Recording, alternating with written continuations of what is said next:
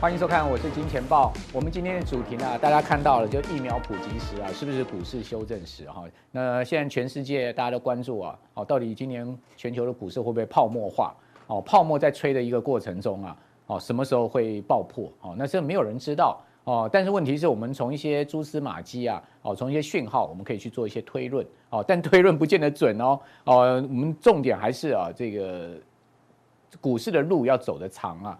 哦，其实时时刻刻要保持戒心哈，当然也不用把行情看得太坏哈。好，那当然我们来看到今天最大的新闻哦，就是呃台湾终于有疫苗来了，好，这个全世界都已经开始在施打了。台湾第一批的疫苗啊，空运到港了。好，各位可以看到这个 AZ 疫苗啊，哦是韩国制造的。好，那今天已经是到了呃桃园机场，好，然后送进这个冷冻库里面去啊，准备可以开始啊这个施打一线的人员了。好，那。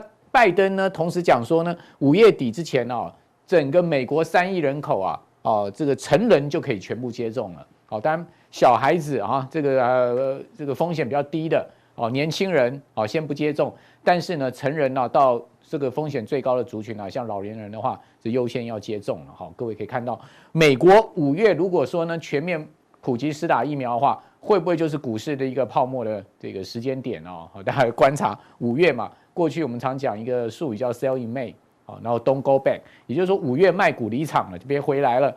好，那今年会不会是呃这个魔咒成真呢？啊，当然现在看起来啊，似乎全世界股市是越来越震荡哦。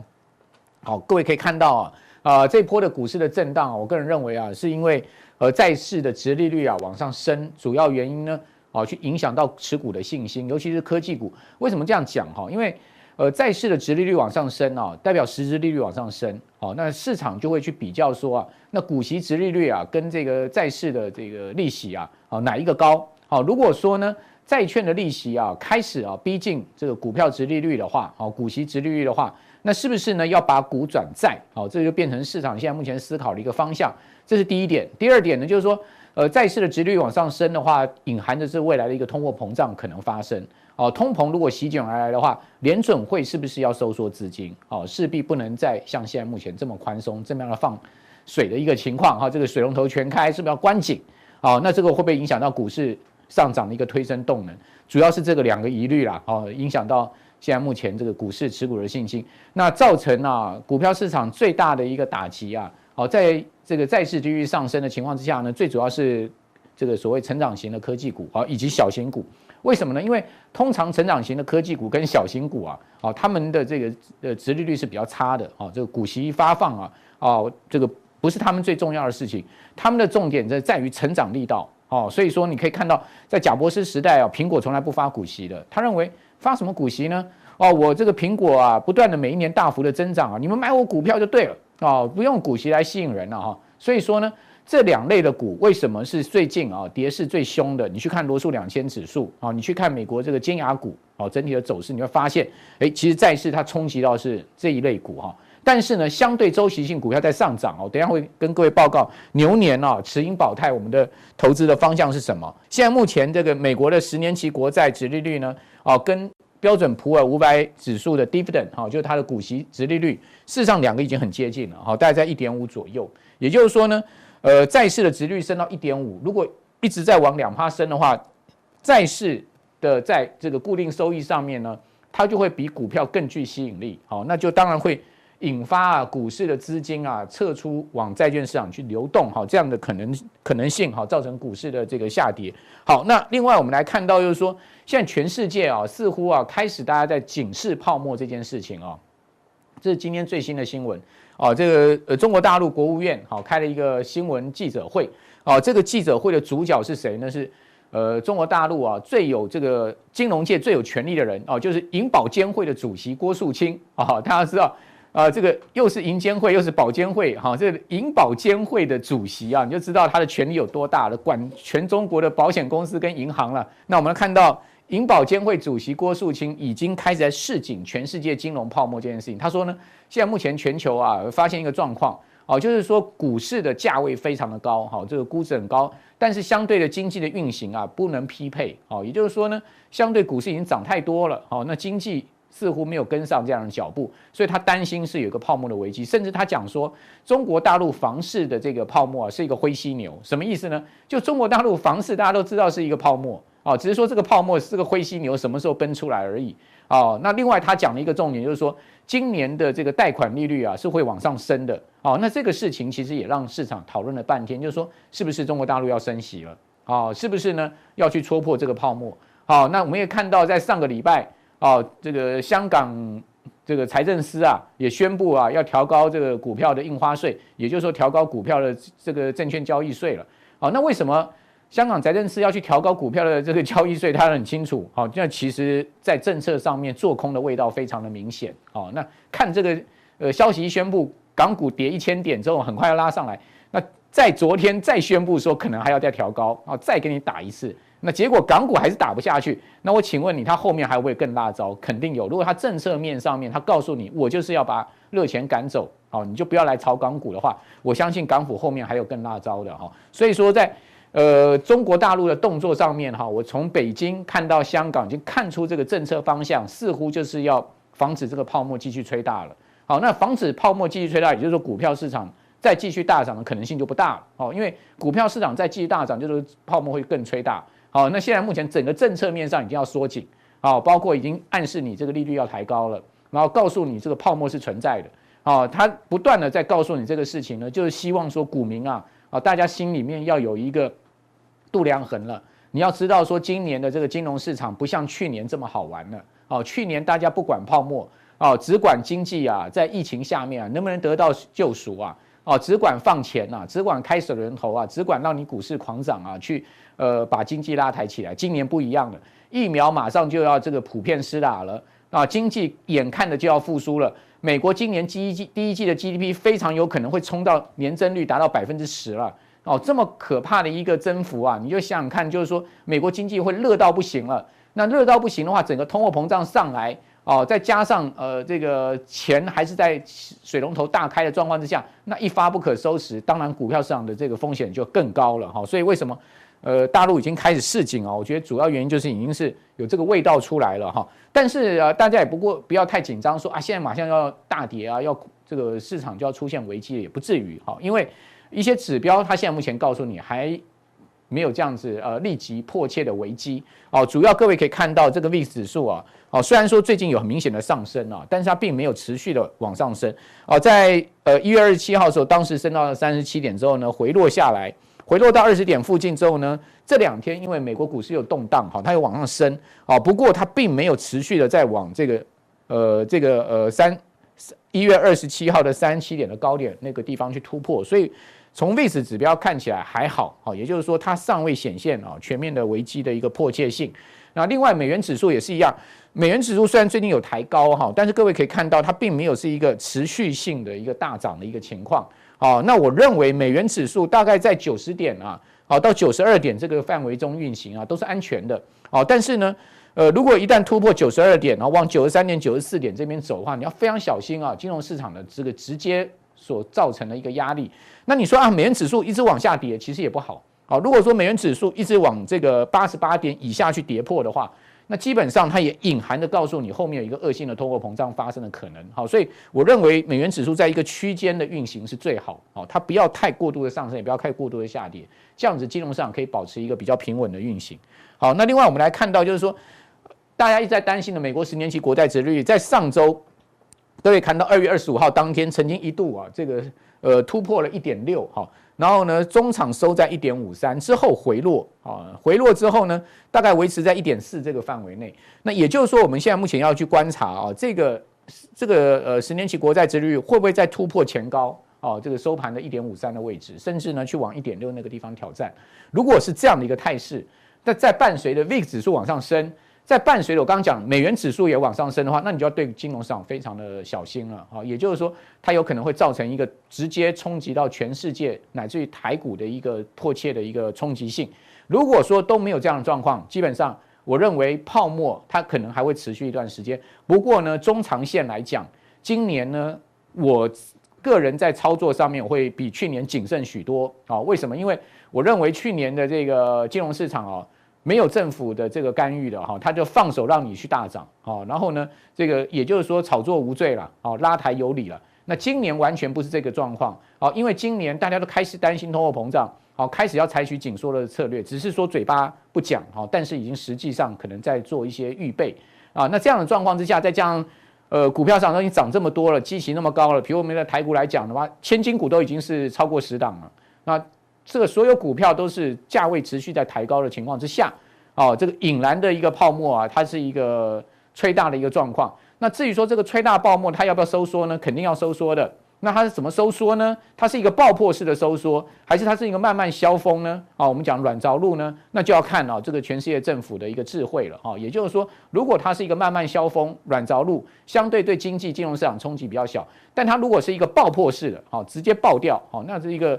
呃，crash 的话，那就是一个大灾难了哈。所以说呢，我们后面要去观察，就是说这个呃泡沫它它怎么样去收缩，怎么样收场的一个问题啊。所以说今年恐怕啊，在这样状况之下，并不是太好操作。那股票不太好操作，要年初以来，现在目前已经是进入到三月初了。相信大家把这个股票对账单拿出来看一看，而且发现，哎，我已经玩了两个月的股票了，似乎也没赚到什么钱，搞不好还亏钱。啊，那如果是我们的观众朋友，大概你心里是这样心知肚明，都是这样的一个状况，那就代表什么？今年操作难度很高喽。那如果操作难度很高，我们该怎么样定定我们的操作策略？等等一下，在这个加强定的时候再来告诉各位。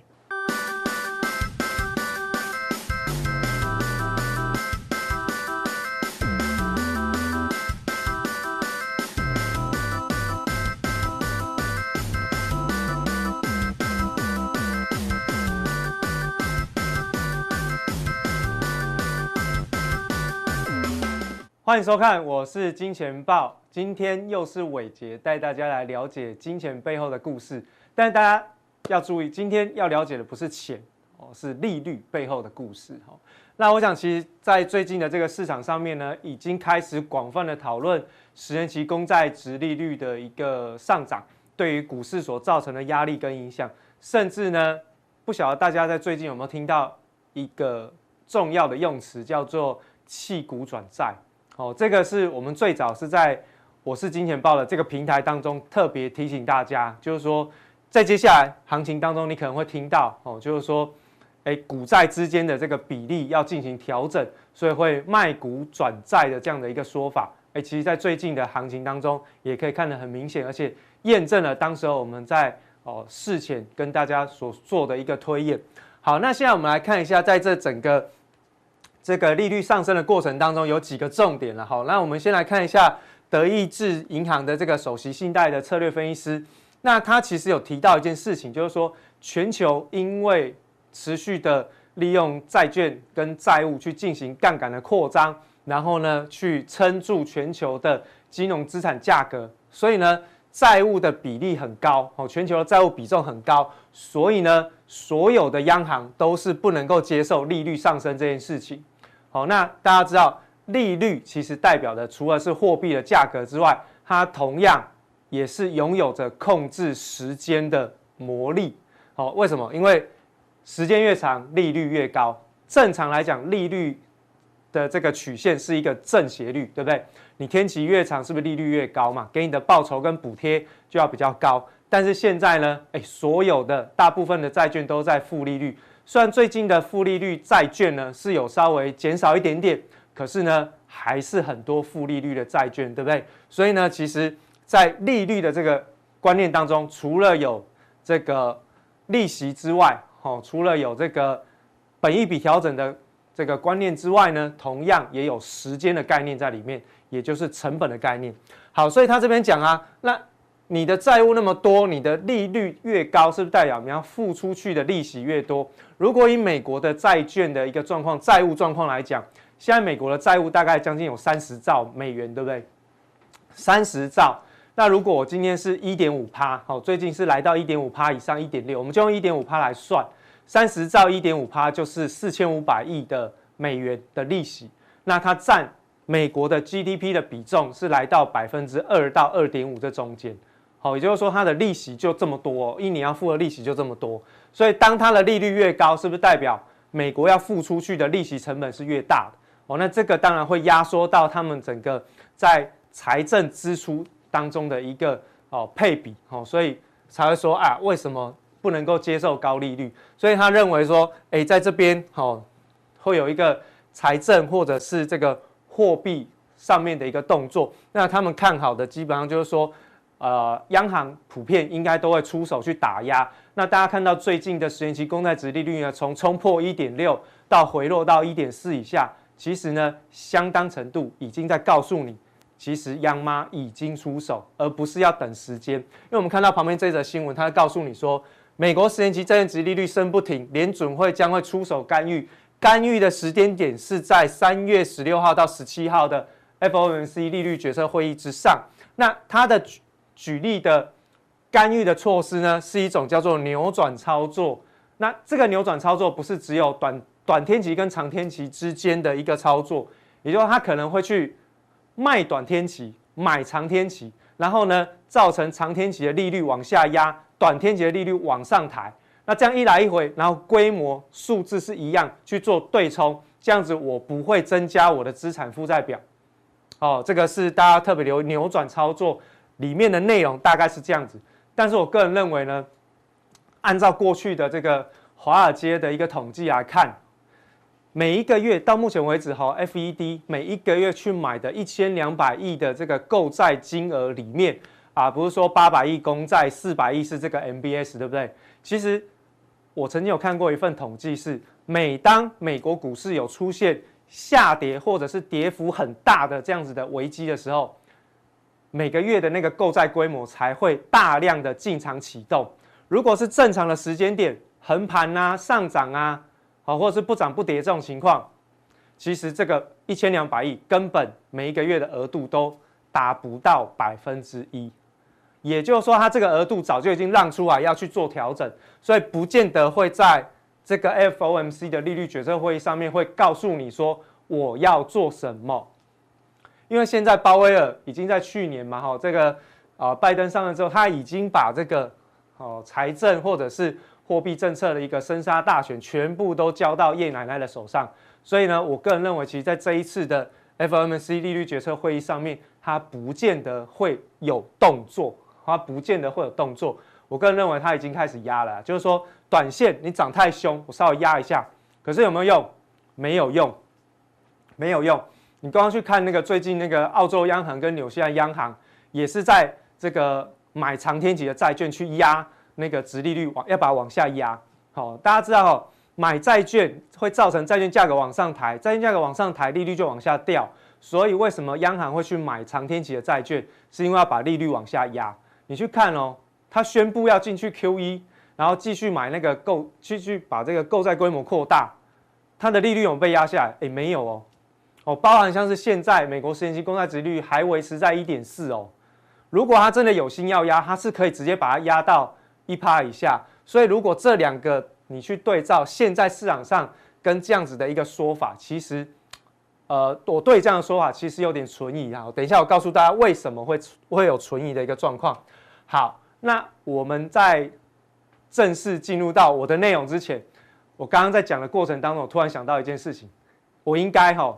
在这边要感谢一下这个金钱豹的爆粉们的这个支持，因为在上个礼拜伟杰有跟大家讲说要留言嘛，我发现大家的留言非常的踊跃，然后都有收到伟杰发的这个红包哦，非常感谢大家。那谢谢大家对伟杰的支持，也谢谢大家对我是金钱豹的支持，希望大家能够继续支持我们的节目哈。那我们就。继续的帮大家掌握金融市场背后的脉动，希望能够大家给大家一个非常明确的一个方向，能够在往财务财务自由的一个路上能够走得比较顺遂一点点。好，好，那就非常谢谢大家。那我想进入到今天的内容当中，我们先来看一下哈，就是如果你去留意到今天的整个啊，就是说美国股市的一个表现，你会发现最近这两天还是最近这两三天。好像美国的高科技类股转弱的现象是越来越明显。好，那当然这跟我们之前也跟大家讲过，当殖利率在往上攻高的过程里面，高科技类股它会估值调整下修的幅度会最大。为什么？因为它在过去严重被高估嘛。那当然均值回归的带领之下，回档的幅度就会比较大。那当然在这边哦，他们也做出了一份好这个相关系数的一个统计。那这个红色的这条线呢，好，其实就是 n a s a 指数；蓝色的这条线呢，就是这个三十年期的公债殖利率。好，那往下哈，蓝色的蓝色的这个线往下代表殖利率是升，红色线往下代表指数是跌。这样子同向哦，大家比较好观察，所以大家记得蓝色往下是利率在升，红色往下是指数在跌。所以你可以看到，过去从二零一六年比较以来，Nasdaq 一百的本益比跟这个所谓的三十年期的公债殖利率的这个相关系数，基本上是高达百分之百，好，百分之百。那虽然时间上面会有一些先后顺序的这个差异，但是基本上方向是一样的。也就是说，当你看到殖利率在往上升的时候，本益比回调修正。好，殖利率往上升，本益比会回调修正。那为什么挑纳斯达克一百？因为纳斯达克一百科技全值的成分比较重，所以如果你是看啊这个科技类股，美股的科技类股，你一定是看纳斯达克一百。那纳斯达克虽然也有科技股的成分，但是它包含的类股就比较多，所以如果你是要纯看科技股。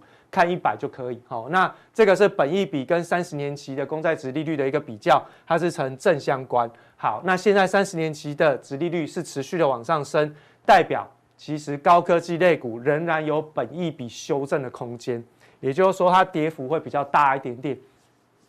另外，我们再来看到这个啊纳斯达克一百的本益比呢，跟这个所谓的 PMI 的。这个成本哦，投入成本的一个指标。那为什么要看 PMI 的投入成本？哦，PMI 投入成本一般来说是看一个产业或者是看一个经济脉动趋势的一个领先指标。哦，领先指标，也就是说，当你看到哎成本在往上攻高的时候，哎造成它的整个压力就会比较大，所以也会有回调的风险。所以呢，一样我们看到蓝色的呢往下，蓝色这条线就是 PMI 的 input price 往下。是价格走高，那一样红色的纳斯达克指的这个本益比往下是在修正的意思，所以同样的你可以看到，它通常呢都是呈现正相关，也就是说，当你的 PMI 的这个购入成本好的这个指标价格越高的时候，会造成什么？你经营的成本越高，压力越重，所以本一笔修正就会比较严重。哦，这个是你可以看到从总体经济面跟。科技类股的一个比较，哎，你就知道说为什么最近科技类股跌得比较深哦，比较凶。然后呢，在最近反弹的格局当中，其实科技类股还是比较倒霉一点点。你刚才去看哦，就是说不管是苹果啊、亚马逊啊，哦，这个大概除了 Google 是比较强势以外，其他的大概都已经在月季线之下。哦，这个是尖牙类股的表现。好，另外我们呢再看一下，我们进入到这个。利率通膨跟股市的一个关联性了哈，那最近呢，他们有做了一个这个所谓的统计啦哈，那他们当然是要说服大家继续买美股哦，然后呢，这个美国股市不会跌，那包含巴爷爷都说不要看空美国市场嘛哈，那所以呢，我们就把这个真实利率哈，实质利率跟这个所谓的通货膨胀列出来，去进行一个相关联性的一个对照，那。跟股市的影响，还有高收益债的影响做一个比较，那他们发现呢，结果呢，当通货膨胀在上涨，实质利率也在上涨的时候，股票市场会涨一点二，长期来说，我会涨一点二个百分点。就是说，不管你在处于通货膨胀来临的时候，然后你又遇到实质利率再往上升，股市不会有影响，它还是会正向发展，还是会正向发展。那当然，如果是债券市场呢，也是一样。当实质利率在往上走高，通货膨胀来临的时候，它也是正向发展。那你会发现，这两个数值比起来，其实只差零点三个百分点。但是大家如果稍微往上挪一格，来到了实质利率跟这个通货膨胀的地方，当通货膨胀产生的时候，实质利率是在中性的时候，你会发现，如果是在股票市场。实质利率中性，而出现了通货膨胀的时候，它的报酬率竟然是跟下面这一框，我们刚刚看到这一框是一模一样的，哦，是一模一样的。然后呢，当实质利率呢是中性，然后呢，通货膨胀是中性的时候，诶，高收债表现也不明显。也就是说，如果你看到同时实质利率在上升，通货膨胀也来临的时候，你选择股市跟债市其实差异性不大。好，选择股市跟债市差异性不大，唯一的差别在哪里？就是如果你选择债券，它是到期还本加利息；如果你选择股市，有可能会有追高啊，或者是追在高点的股价修正的风险，就是差在这边而已。那如果现在目前全世界的金融资产价格都在历史高档，你会选择股市还是债市？在结果差异没有很明显的过程当中，我想这个就留待大家心里面自己有一把尺去衡量。我的意思是要告诉大家，股债没有一定的好坏，只是他们会互相影响，比例的调整会互相影响，导致市场的震荡。好，好，那接下来我们就看到重点了。那这个利率政策通常都会跟通货膨胀有关，那我们就把通货膨胀过去从五零年代到六零年代以来的，好，这个 CPI 的年增率，通通都列出来。那再加上 FED 的利率水平，从五零年代一路到现在为止的走势，给大家做个对照。好，那大家可以明显的发现，从八零年代之后，一九八零年之后，利率是一路的走走跌，然后呢，通货膨胀呢也是一路的下降。其实呢，哪一个是因，哪一个是果？通货膨胀是因，利率是果。好，也就是说，你看到一九八零年代之前。好，八零年代之前，因为 CPI 一直不断的上升，导致于当时候的美国央行 FED 要不断的调升殖利率去对抗通货膨胀，对不对？因为你利率不够高，你的钱就会被通膨吃掉嘛。那你的钱越变越薄，那为了要维持住人民的购买力，那 FED 就只有这样一直不断的调升利率，一直不断调升利率，然后呢，从六零年代调到八零年代最高。Volcker 的时候哦，调到百分之二十，哦，Volcker 调到百分之二十，哦，那进入到雷根总统的太空时代，哎，开始调降。好，这个是之后有机会我们再讲，但是我就告诉大家，那个年代，六年代、七年代到八十年代最高峰，利率走到二十趴，为的是什么？为的是应对当时候美国通货膨胀高达百分之十以上的那一种环境，哦，那一种环境。好，那这一条红色的线是什么？红色虚线就是百分之二的通膨目标。你可以看到，一九八零年代以后，基本上越来越低，越来越低，越来越低。好，那如果通膨是往下掉，利率当然没有调升的必要，当然没有调升的必要。好，那如果在这中间呢，加一个变数哦，加一个观察的这个市场叫做股票市场。我上面是用道琼工业指数，因为时间一样长，会比较长。我们就来看一下。同样的一段时间，通货膨胀在往上跑的时候，利率在往上跑。同样，从六零年代中期之后，一路跌跌到八零年代，一度跌跌到八零年代。所以这告诉我们一件事情：除了通货膨胀来临之后，它通货膨胀越来越高，利率要调得越来越高之外，通货膨胀的环境会压抑股市的表现。好，会压抑股市的表现。那之后呢？你说啊，八零年代，你看到现在为止，一路的在创历史新高，为什么？因为利率再再也没有起来过了。为什么？因为通膨没有起来过。所以我帮大家标了一二三，就是因果关系。先有通货膨胀，再去调整利率政策，进而影响到股票市场。先有通货膨胀环境，调整利率政策，影响股票市场，影响股票市场就是在影响资金的流动嘛。好，那你就知道资金的流动，它会有长短天期之分。那顺带一提啊，我觉得现在目前美国的债券市场其实比较纷乱，短天期的债券大家抢着要，所以造成短天期的债券殖利率往下掉，长天期的债券没人要，所以呢，哦，这个越飙越高。哦，债券价格短天期很高哦，短天期很高哦，哦，债券价格，但是长天期呢，债券价格很低很低哈。那短天期很多人抢着要，代表在收缩短期的资金，收缩短期的资金就会影响到股市的动能。好，这个是一个因果循环的关系，这题外话。但大家只要先记得，有通膨，调整利率，再回来影响股市。所以现在目前的状况是，我们可能会看到通膨起来，然后呢，可能会影响到利率。但是现在的利率没有办法能够很明确的告诉你，直接从非方瑞调，因为非方瑞一调下去。就会影响到我们一破题开始跟大家讲的就是利息支出会变多，所以它不用非方瑞，不用非方瑞，它用什么？用市场交易出来的十年期公债殖利率。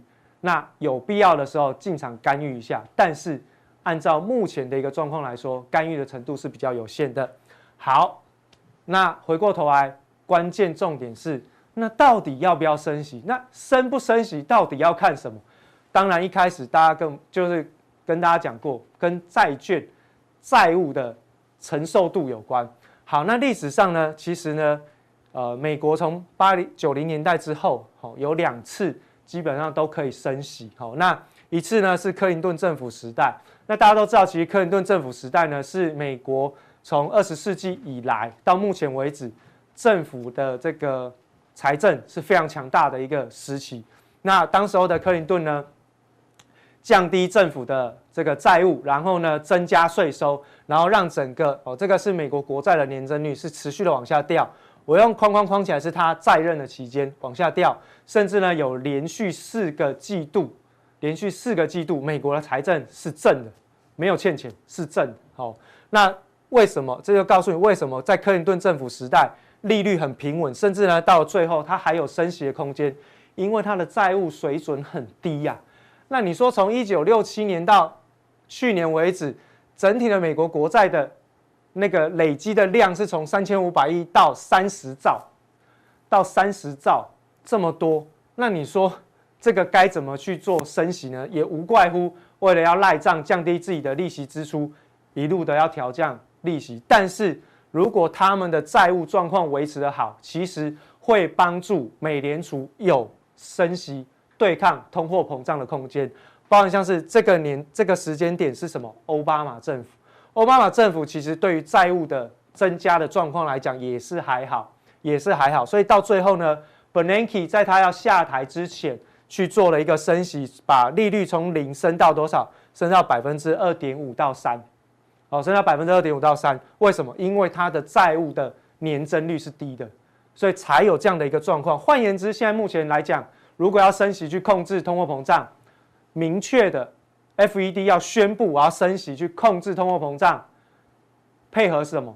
债务，债务的年增率你一定要低，或者是你一定要有多增加的税收来负债，否则呢，你就没办法去做利率的调控跟调整，甚至有一些弹性的空间。所以为什么你看到最近一点九兆之外，大家都忘记一个消息，叶伦在抛出一个议题说，我要开始要征税。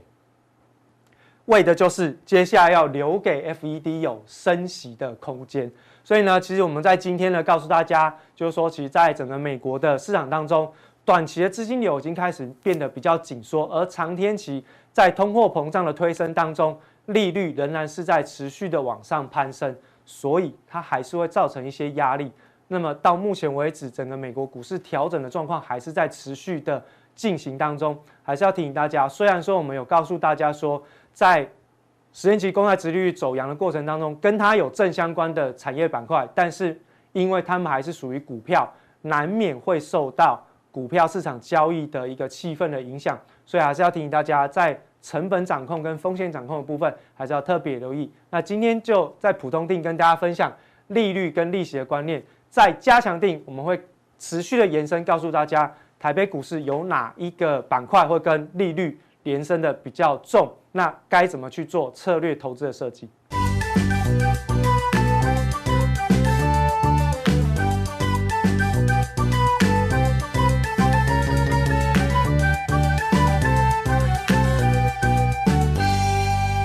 非常开心哦，大家来到这个我是金钱豹。好，我今天来这边当来宾呢，我们要跟大家聊什么呢？现在聊这个画面上的图哦，我先跟大家讲哦，这一张的图哦，都不是老王想的哦，都是我们。金钱豹的小编哦，我觉得金钱豹小编比我自己频道小编还有梗，你知道吗？但是这张图哦，第一集怎么会把女人的胸部拿出来哦？等下怕就会讲物化女性，所以我讲这个不是我，这个不是我我做的哈，而这个有仇报仇啊，你要骂人哦，要干嘛哈？是金钱豹小编做的图哈，好来来，小编啊，自己皮绷紧一点，他就问大家啊，成语，今天我们要做成语大考验，两个成语哦，好。两个成语，我们要猜什么？要猜两个市场上的现象。好，什么现象呢？我们知道大家最近这个前一阵子春节过来过年回来很热嘛，那最近又回档，那这样子来来去去之后，其实有很多个股都在高档上爆出了一个相对的天量。那我们今天就要探讨啊，这个天量到底对个股啊，或是相关的族群哦，类股产生什么样的影响？在这个要讲这个主题之前呢，呃，一定要先来了解一下，我们猜四个字的成语哦。这个你是老王的铁粉、老王的观众的话，你应该秒答可以出来哈。但我要提醒大家一下，他这个四字成语哦，这个这个他用的这个是那个赵华常常给我讲错的词了哈，所以你特别注意一下，这个叫什么？这个叫叉叉，好，叉叉你要往哪边思考了？你要往四。或者否去思考嘛，哈啊，叉叉好，叉叉有圈圈就是嘛，叉叉就是否嘛，哈，往这边思考。那这个哦顺序是这样啊啊啊啊啊，怎么样？那到底什么呢？这个叫什么？太极嘛，好，所以我给你两个两个字喽，匹嘛，啊这是什么？极嘛，所以是否极啊，这什么？这什么熊？这什么熊？这个这个我觉得你有点夸张，这狗熊嘛，这哪像泰迪熊啊？哦，小编。否极啊，他说这个泰迪熊啊，就泰了嘛。那这个这个我跟我我跟哎、欸、观众，我跟你一样是满脸问号。我一两个礼拜没来金钱豹，我不知道小编已经进化到这种金头脑。他说这个叫有幸来了，所以叫做来，而且这个叫否极泰来。来打分打分数了哈，帮他们留言一下，让小编知道这一则分数的。我告诉你零分，我个人觉得这个是零分，乱来。但这个就比较有趣喽，这个就有趣很多。为什么有趣很多？你可以看哦，哎、这个哈，你可以做两个解释哦，两个解释啊。什么叫解释？这个呢，小编直接告我在，我觉得你们很难猜出来，我们直接告诉大家答案了，好不好？来啦，答案是什么？他说啊，如果你是悲观的人，叫什么？胸罩已现哦，这个胸罩已现就同音嘛啊。那乐观的叫什么？还有一波哦。你看，因为他这边还没打开嘛，你看小编多有才，对不对？到时候说，我要再次澄清哦。这些都是金钱豹小编贡献的哈，跟我都不关心。我来现场我才知道哈，对，所以这个你们要这个叫小编哦，这个付钱给你们，好不好啊？来，好了，那就这样了哈。主要他强调，其实小编也是用心的，我们还是要给他们拍拍手来，开玩笑啦，因为我觉得。投资就是要快乐嘛，哈，尤其是跟老王来学习股市，我们就要在乐快乐的气氛当中学股市，这样就记得嘛，你永远就会记得有什么胸罩已现或再来一波嘛，对不对？你永远记得否极泰来嘛，所以这小些小编哦用心良苦啦，我要鼓励大家可以给他们加薪呐，好不好？好，你讲好不？大概不在哦，好，那就告诉大家啊，这个是我们在网络上啊的节目啊，这边有写个第一档爆大量呢，就否极泰来，意思就是说一张股票啊。如果跌很久了，无人问闻问的时候，它其实是没成交量的，就大家都不买嘛。我就举例啊，最近的合一不就爆大量了吗？可是前一阵子合一在跌的时候有量吗？没有量，没有人在玩啊。所以当一张股票股价刚刚从底部爆出一根大量的时候，第一根啊，当然不是好几根，是第一根的时候，哎，其实它未来会有一段的涨势。你去看合一哦，这一波的大涨，在最前面那一那个那一天的起涨，一定是爆一根大量的，这个叫低档爆大量，否极泰来。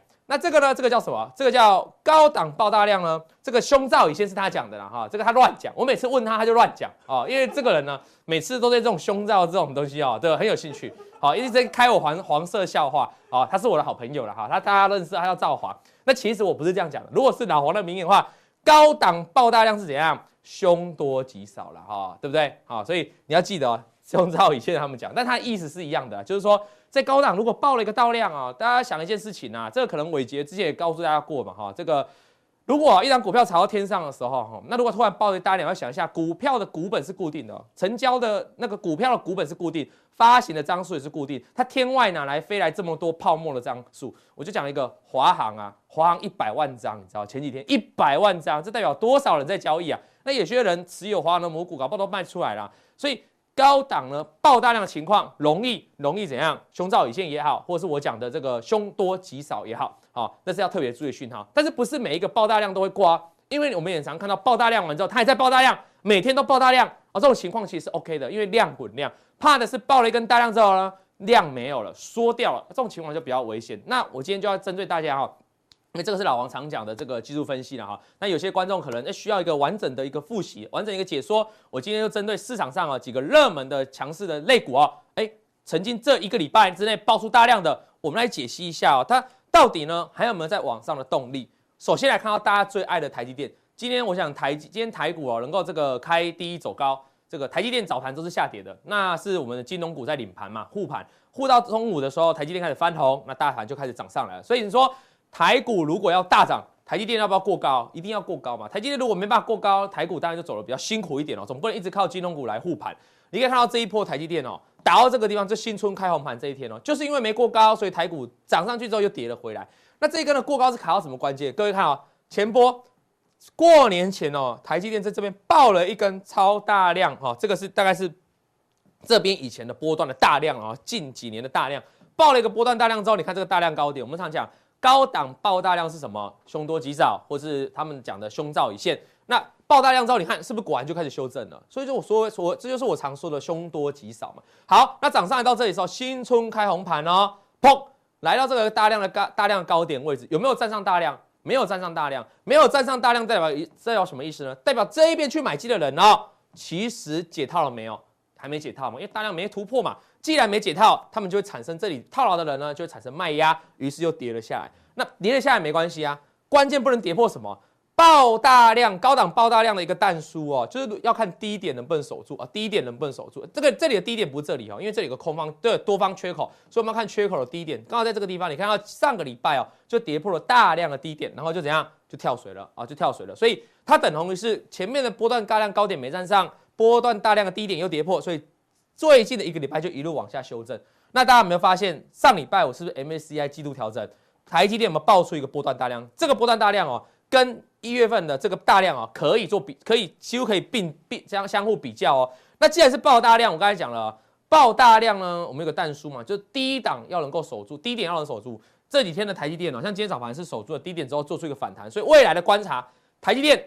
还会不会继续再往下重挫？我认为这一天上礼拜五 M S I 调整的低点就重点了。如果守住的话，那短期是有机会反弹的哦。那如果再一次跌破呢？你要先避开，因为它就会出现一个很明显的头部，那继续再往下重挫了哈。那它涨涨上来呢？涨上来要怎么看哈？因为我们刚才是讲教你怎么看，因为这边大量低点一跌破就崩了嘛。啊，这边大量高点没过就往下，所以你合理哈。这边是不是有空方缺口？是不是爆大量？是不是起码它反弹嘛？能要能够怎样把这个大量高点，也就是把空方缺口给它做个封闭？那才能，那才能怎样暂时化解止跌的危机了？那你说台积电什么时候可以翻多？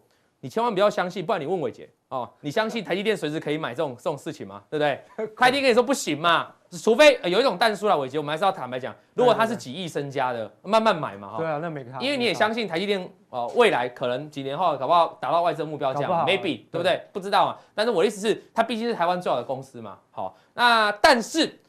各位不是有钱人呐，各位哦，不是讲各位不是有钱，各位没有那么有钱呐，好几亿身家啦，对啊，好，如果我们好几亿身家，对？各位大家也不会在这里了，对不对？因为你可能就是买股票，就是属于那种丢进去然后赚利息啊，成金融股啊哈。那如果你你这个是一般的正常的投资人哦，身上有个几百万啊，一两千万的，说真的啦哈，你要来买这种股票，我认为正确的买点哦，也是一个才是一个关键重点，就是说你丢进去啊，你要把你的时间成本算进去嘛，你要把机会成本算进去嘛。废话，我当然知道台积电未来会涨啊。如果以很多外资的报告看起来，如果以半导体现在市况啊，中美的情况，那台积电未来当然涨。问题是，问题是哦，它如果跌到了，我是假设了，乱讲的哈，假设跌到了几百块以下，哎，那你这一段时间套牢的，我们举年也过年就好了。过年的新春开盘你买这，跟你现在假设你去买，你觉得这成本有没有差？有差了哈，对不对？所以如果是一般我们几百万、几千万在操作的朋友们、投资朋友们，甚至几十万在操作的投资朋友们，我认为啊。你绝对不是说什么随时可以买，你反而要找到一个关键的一个转强位置。那以台积电来看啊，我们说缺口如果封闭可以暂时止跌嘛，可是你可以发现这边叫五日、十日、二十叫三条均线哦，这是我常讲的另外一个术语哦。这个跌破了三条均线叫三生无奈嘛，哈，就无奈就代表要往下跌。但是呢，它就算把这个缺口封闭之后，能不能重新站上五日、十日、二十也没有，所以一定要把这个最前面哦。所以，如果你了解缺口理论的用法，然后你可以发现，台积电在这一波上个礼拜早就出现了一个叫突破缺口。这个礼拜是中继嘛，所以啊，中继的缺口就代表会有低点，所以今天不就创了一个短线期低低低点嘛？所以要整个趋势扭转，必须要把这个突破缺口给它封闭，那才会造成这三条均线重新扭转往上。这样的范例在这边一模一样出现。请问这边是一个跳空缺口往下，往下之后是不是出现一个低点？低点之后是涨上来。各位有没有发现这里有多方缺口？多方缺口之后站上了五日、十日、二十日三条均线全部站上之后，它是不是就往上大涨一波？所以一样的情况，在这个地方目前也是失手了，你就要等它重新站回来到这个地方，偶画这个地方，然后把缺口封闭。我认为台积电就是转强的时候。那么呢，你要喜欢台积电的朋友呢，就可以进去去买的。这个时候会出现一个问题哦，很多人会觉得说，靠腰，那哦不这不讲台语对，哎呀，我是我在我是反映观众真实股民的心声，他说靠腰哦，这个 这个大量低点这边哦五八七我不买，好、我涨到上面再来买，好、我不是白痴吗？就是我北七嘛，低点不减嘛，其实这种想法是错误的。因为我问你啊，你如果这个会去点，这边会不会去减？这边会减，这边会减，你可能每天都在减啊。你减减减减到最后涨上来，你根本没赚。这边一样啊，上礼拜一个礼拜之前觉得哇低阶啊，来到月均线的低阶啊。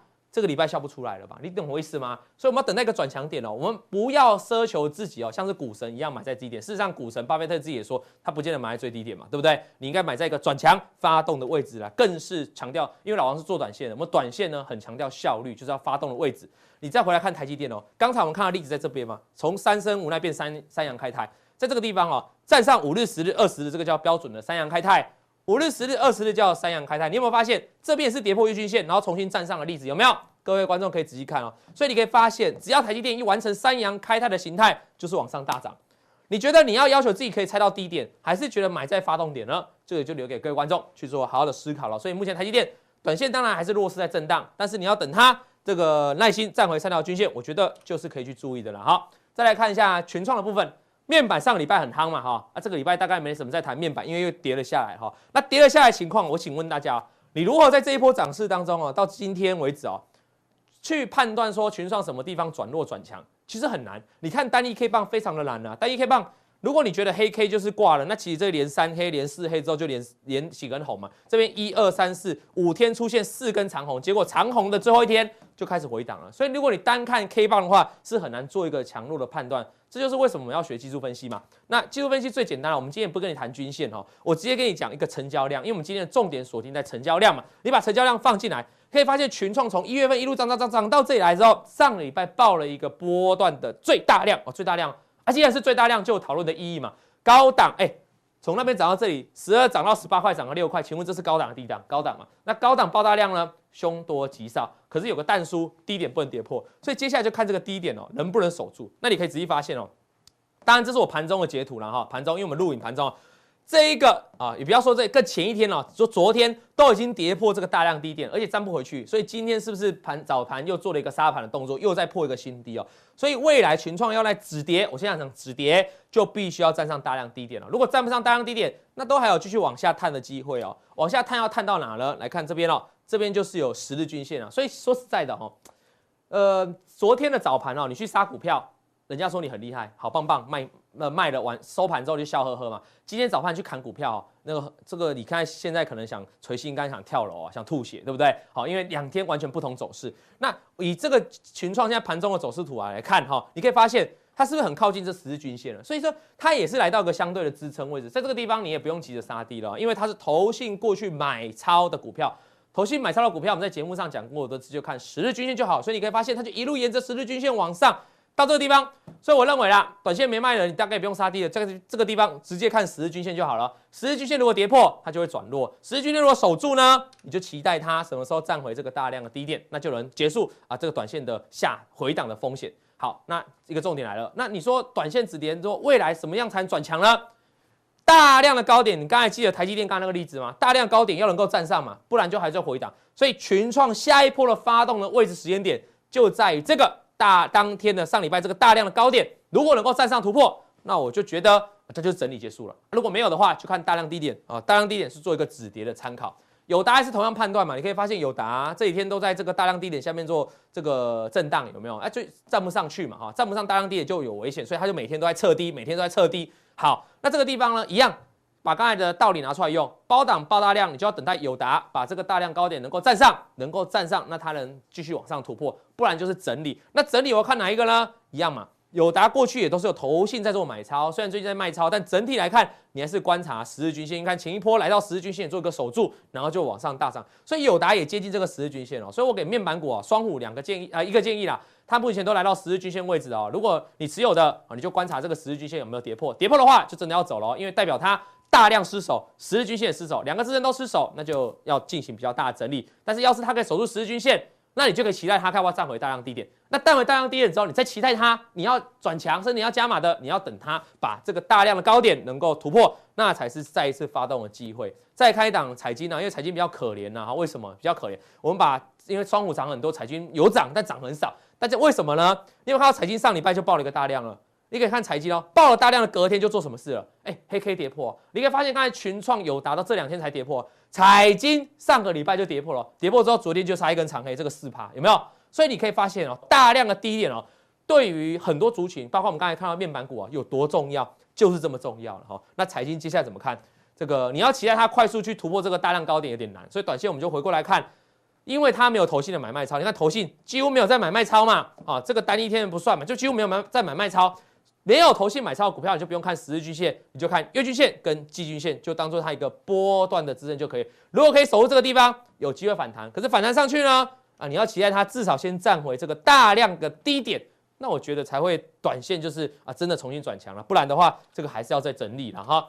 最后来看看一下，呃，上前两天呢，上礼拜五刚爆量的航空。航空运股了，很多人在问我了哈，这个因为大家可能都没办法出国了哈，那就靠着买华航，想要赚到一张日本的来回机票了哈，那你要想清楚了哈，你我很怕你机票没赚到哈，反正还把要买机票钱赔掉了哈，所以这个要特别注意一下，不是说买强势股不好，而是你自己进出的掌握点的买卖你要去控制好，像华航，哎，上礼拜我爆出一百多万张哦，一百多万张这惊死人哦，啊，一百多万张你现在会判断了嘛？你人家从十几块涨到这十五块。这这是高档了吧？高档爆大量呢，凶多吉少，所以它开始震荡。但是你怎么观察呢？我说过了，一百万张大量的低点没有跌破，还可以，就让它整理啊，也不用太紧张，就还在整理，还还没事，还没事。万一一百万张的大量低点跌破啊，那我跟你讲哦，它就会成为伟杰的空方标的哦。开玩笑，开玩笑，开玩笑了啊，对不对啊？对不对啊？你大量低点你要注意哈。一百万张套牢，你可以想象那种情况吗？好，再来，那那你说什么时候转强嘛？这不是不是爆了一个大量波段的高量，那就要站回这个波段的大量，才有机会再挑战新高。我想这样的判断很轻松吧？这种用成交量来判断，就是高点低点而已嘛，各位就能轻松的上手。长荣航也是这样看啊，大量掉高量的高点跟低点，O 不 OK？你可以看今天为什么长荣航比较弱，早盘比较弱，因为它昨天收盘就已经跌破这个大量的低点，所以今天早上就续跌嘛。那后来就接下来就看看能不能站回来这个大量低点，那大量高点一样要突破，它大量高点没突破。自然就做一个回档，这样轻不轻松？就是以这个区间大量高低点做判断。那有些同学会问说哦，那成交量我会看嘛？它是短期，那有没有一个波段的？哦，短期我刚才知道它大量高低点嘛。那如果做波段的人呢？波段你就参考均线嘛，因为我们知道均线是比较长期的，可以做参考的。那就要看华航哦。你可以发现华航在这一波的大涨当中哦，都是碰到十日均线就止跌，然后就往上。有没有发现为什么？为什么？因为老王常讲的嘛，投信买超的股票，请问看哪一条均线？十日均线啊，上面不是投信在买超吗？华啊、呃，长荣航当然是同样的例子啊。长荣航这几天是不是投信也连续买超？它上一波来到十日均线有守住，这一波来到月均线的时候，不是也有守住啊？来，抱歉，来到十日均线的时候守住，这一波跌下来，今天不就刚好打到十日均线做支撑吗？所以啊，航空运股，如果你看短线，看大量高低点，很很简单；如果你看波段，就看均线哦。均线哪一条呢？十日均线哦，因为我们在看华航过去的历史走势。你可以发现，它每一次来到十日均线呢，都是一路往上的哦。包括长荣航也是，每一次来到十日均线都是往上。所以呢，不仅是投信最近在买它，所以它十日均线成为支撑。过去的几波大涨的惯性支撑也是十日均线。所以当你发现啊，当你发现你存在一个你买航空股要去买机票的过程当中，这个长荣航或华航跌破了大量低点，同时也跌破了十日均线，那么这个时候你该做什么选择呢？那要记得先跑为快啦。